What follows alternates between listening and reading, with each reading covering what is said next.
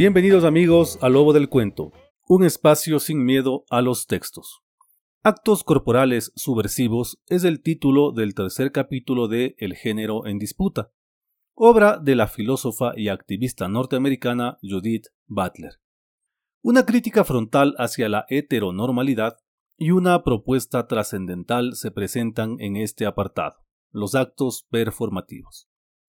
Así también Jacques Lacan, Julia Kristeva y Monique Wittig son requeridos para discutir los alcances de la subversión, del género y del sexo. Para nuestra autora, aunque los avances de Lacan y de Kristeva son válidos, sí merecen una crítica frontal.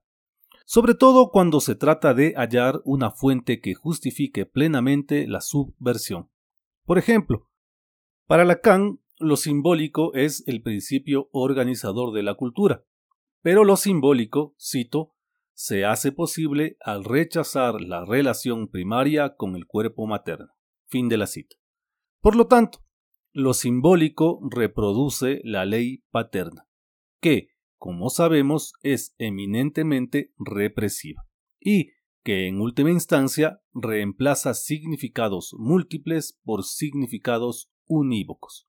Con este antecedente, es imposible pensar en una subversión que pudiera ser auténticamente feminista. Por otra parte, aunque Cristeva asegura que es el cuerpo materno el que origina lo semiótico, que es lo múltiple, también afirma que lo semiótico está supeditado a lo simbólico. Tal discurso, según Butler, es sospechoso, pues no hace sino reproducir la ley paterna. Abro comillas.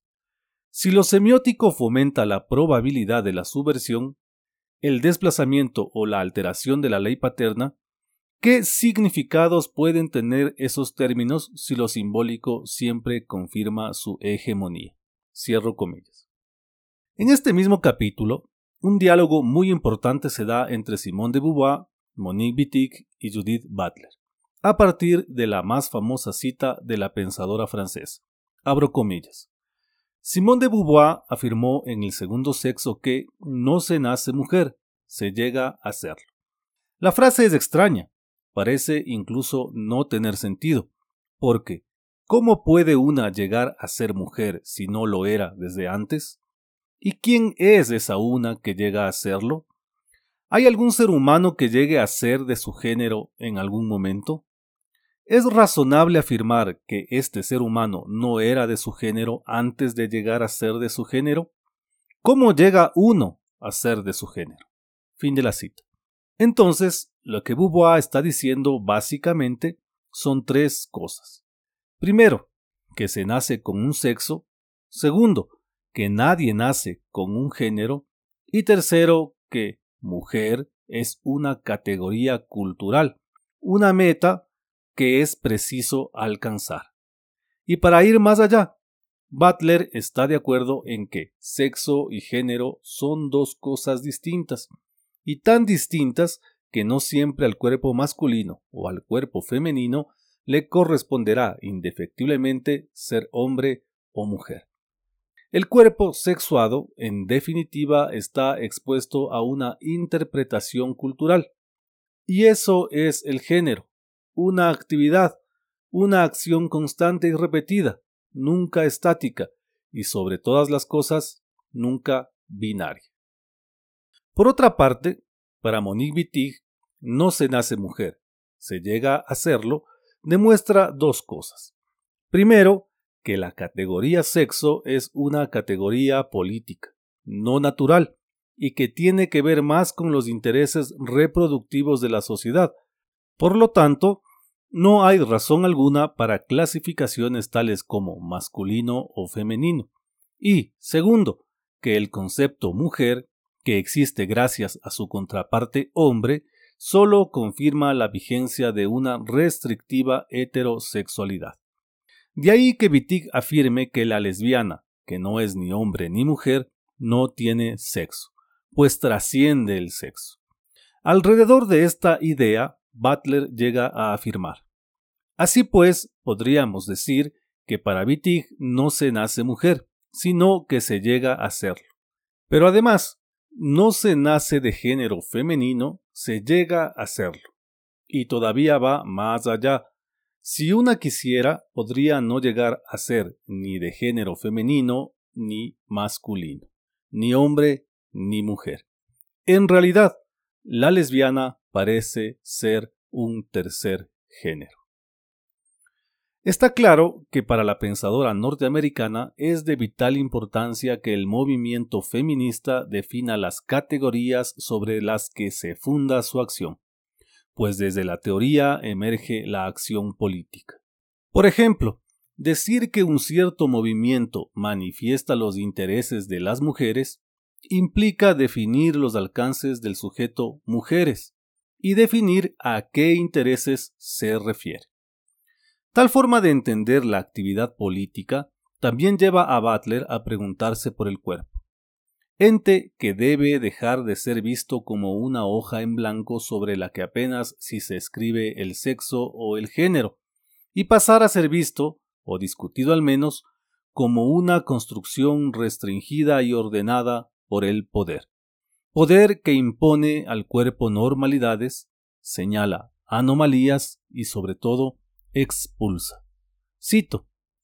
Ya hemos descrito los tabúes del incesto y el tabú anterior contra la homosexualidad como los momentos generativos de la identidad de género. Las prohibiciones que generan la identidad sobre las rejillas culturalmente inteligibles de una heterosexualidad idealizada y obligatoria. Esa producción disciplinaria del género estabiliza falsamente el género para favorecer los intereses de la construcción y la regulación heterosexuales en el ámbito reproductivo. Fin de la cita. Como advierte Butler en el prólogo, este trabajo es crítico, político y filosófico, pero es también muy personal. Esta característica hace que las cuestiones avancen hacia los intereses más profundos del autor entre los principales, desmontar la normalidad heterosexual y los sistemas significantes homofóbicos sobre los que está construida dicha normalidad. Dicha coherencia que en el fondo es una estrategia para esconder las llamadas discontinuidades de género, lo lésbico, lo homosexual, lo bisexual, lo transexual. Una vez que se ha puesto en duda el relato del género, el cual no parece ser otra cosa que una invención impuesta por las sociedades para asegurar, a través de la heterosexualidad, su supervivencia, nuestra autora revela la forma en que la repetición imposición de ciertos actos y no el sexo o el género terminan construyendo identidades. A esta serie de fenómenos en que el yo se asigna un papel, lo interioriza, lo reproduce, lo dramatiza y lo impone, Butler los llama actos performativos. Cito.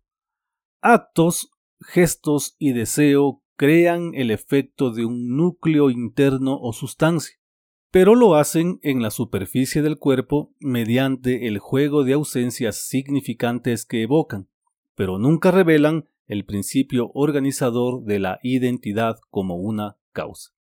Dichos actos gestos y realizaciones, por lo general interpretados, son performativos, en el sentido de que la esencia o la identidad que pretenden afirmar son invenciones fabricadas y preservadas mediante signos corpóreos y otros medios discursivos. Fin de la cita. Para la autora norteamericana, por una parte, el género es una construcción social, pues los cuerpos nacen intervenidos por una cultura a la que están obligados.